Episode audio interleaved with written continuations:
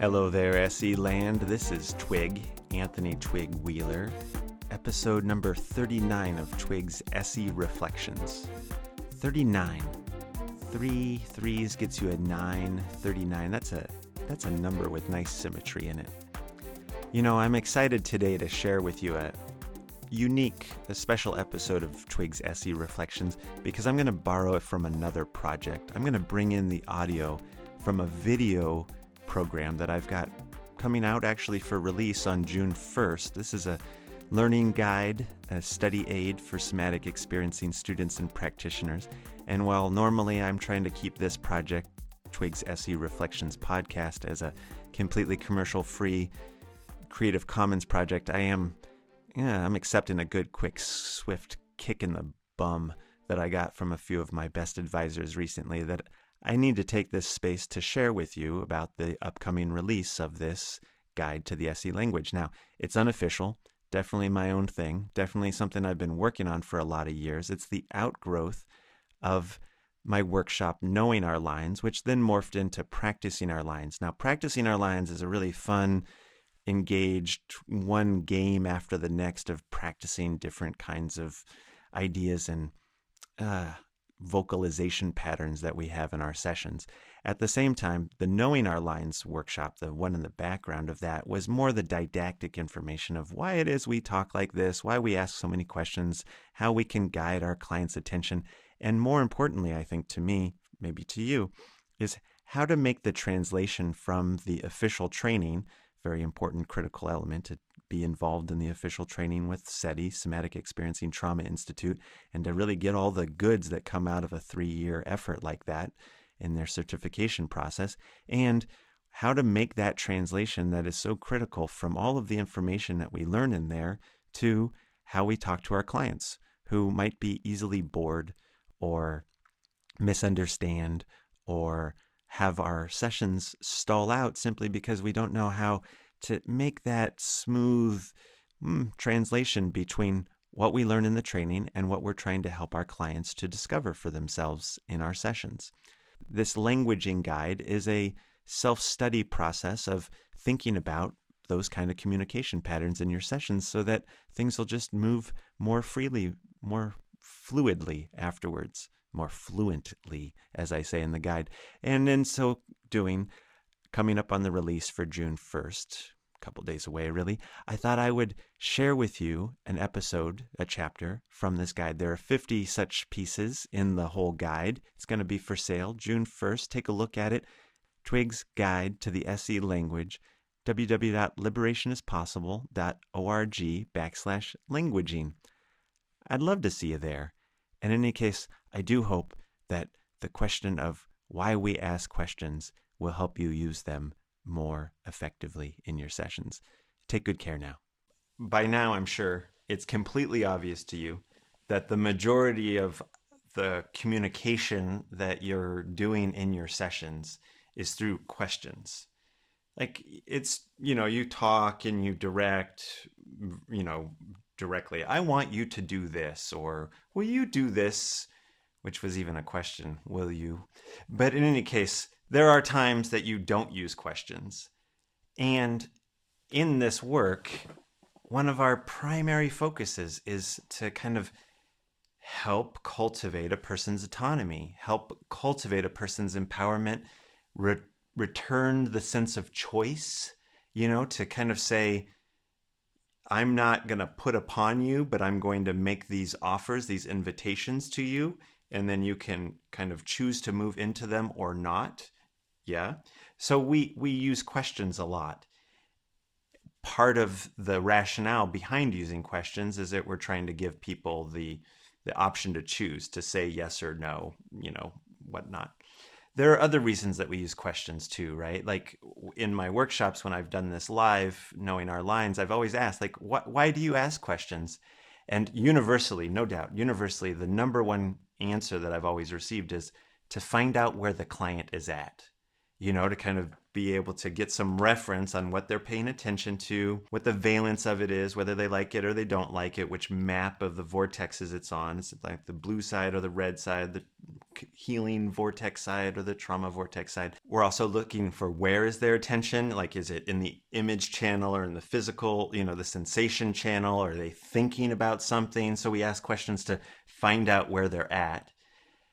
And it's a perfectly good answer. It's true. You you do. You ask questions to find out where a person's attention is at and and place them on the map so you get some kind of sense of how things are flowing.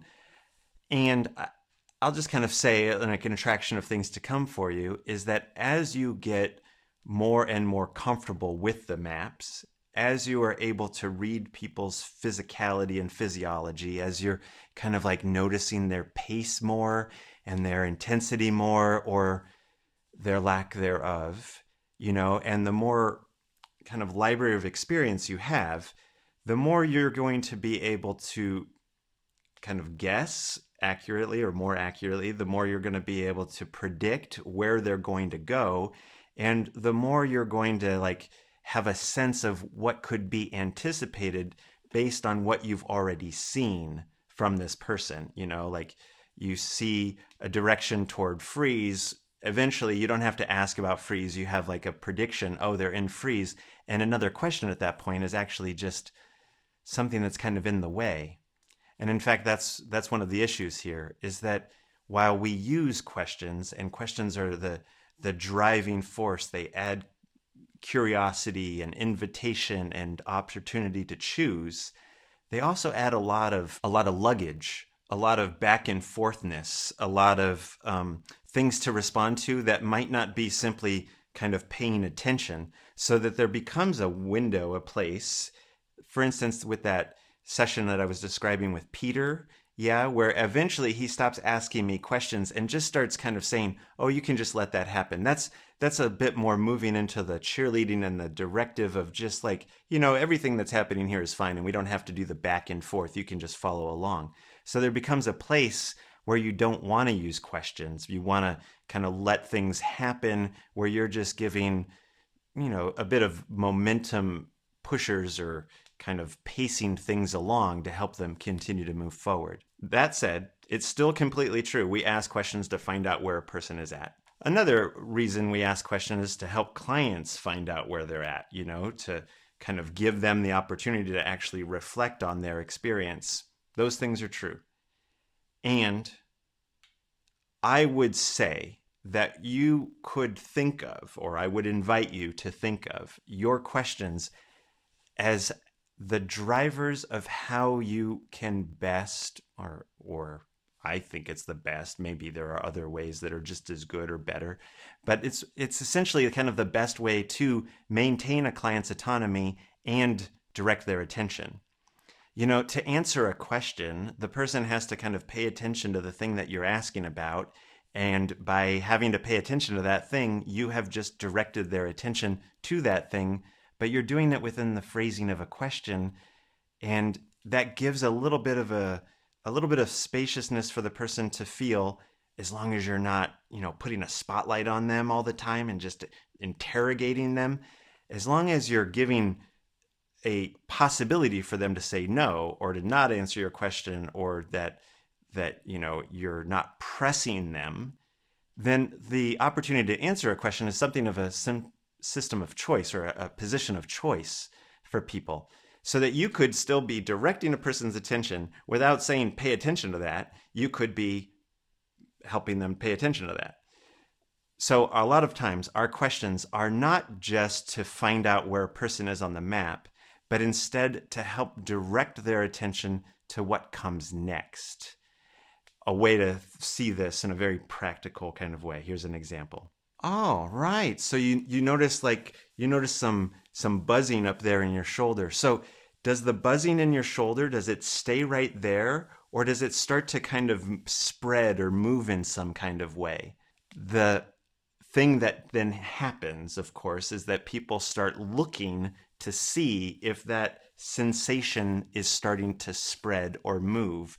By asking the question, you direct a person's attention toward the place that is more clinically relevant. Another way to do a very similar kind of thing is when you're given two options, or you have to go looking for two options because the person only gives you one. Yeah, so they you say, "Oh, what do you notice now?" "Oh, I notice um, I notice some tension."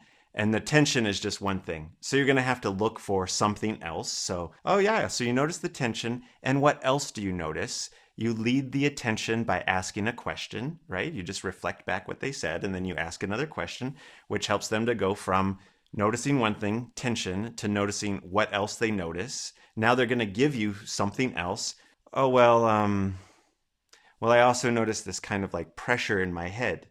Now, those are two things, and their tension and their pressure, and they're not like great, you know, red blue options. For me, I'm not so attra- attracted to those. I'd probably ask for a third thing, and we'll look at the structure of questions. I might at this point start like, kind of like structuring my questions to get more success. At the same time, those are two different things.